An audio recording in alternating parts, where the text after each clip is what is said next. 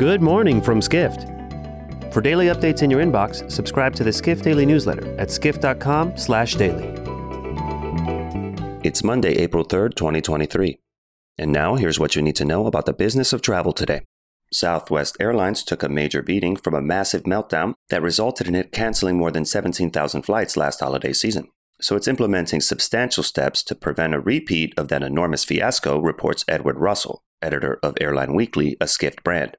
Southwest said in a new report it's focused on major improvements in three areas, most notably beefing up its winter weather operations. Chief Commercial Officer Andrew Watterson acknowledged in a U.S. Senate hearing in February that the carrier had done a poor job of preparing for inclement weather. Southwest will also make $1.3 billion in technology-related investments in 2023. The company's outdated tech was widely believed to be the cause for the epic meltdown. Next, India-based budget hotel operator Oyo revealed on Friday that it's reducing its proposed $1.1 billion initial public offering nearly in half, reports Asia editor Peden Doma Bhutia. Bhutia writes Oyo filed its latest initial public offering paperwork with the Indian Stock Exchange on Friday. The company is likely to go public in mid-November once it receives approval from Indian authorities. A source close to the company said it hopes to raise between $400 million and $600 million from selling new shares to the public. Bhutia adds the sales could help improve Oyo's financial positions and credibility in the Indian stock market. Finally, the LGBTQ+ travelers have become one of the most powerful and lucrative segments in the travel industry in recent years, with travel brands increasingly looking to make inroads in the growing group.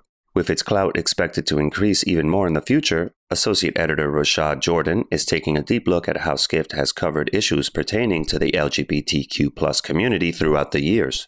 Jordan reports Skift has frequently addressed marketing efforts towards LGBTQ+ travelers, including hits and misses.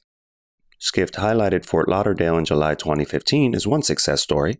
The Florida city attracted more than 1.5 million LGBTQ+ visitors the previous year.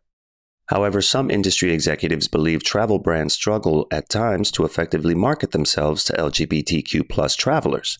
One travel advisor described marketing to the community as narrow in a June 2021 article. Jordan also lists LGBTQ+ related travel advances and setbacks Skift has covered.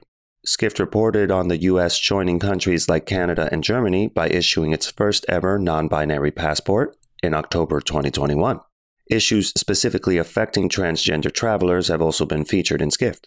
One industry executive said it's often difficult for transgender travelers to find suitable information from travel advisors. For more travel stories and deep dives into the latest trends, head to skift.com. To find these stories and more insight into the business of travel, subscribe to the Skift Daily Newsletter at skift.com/daily.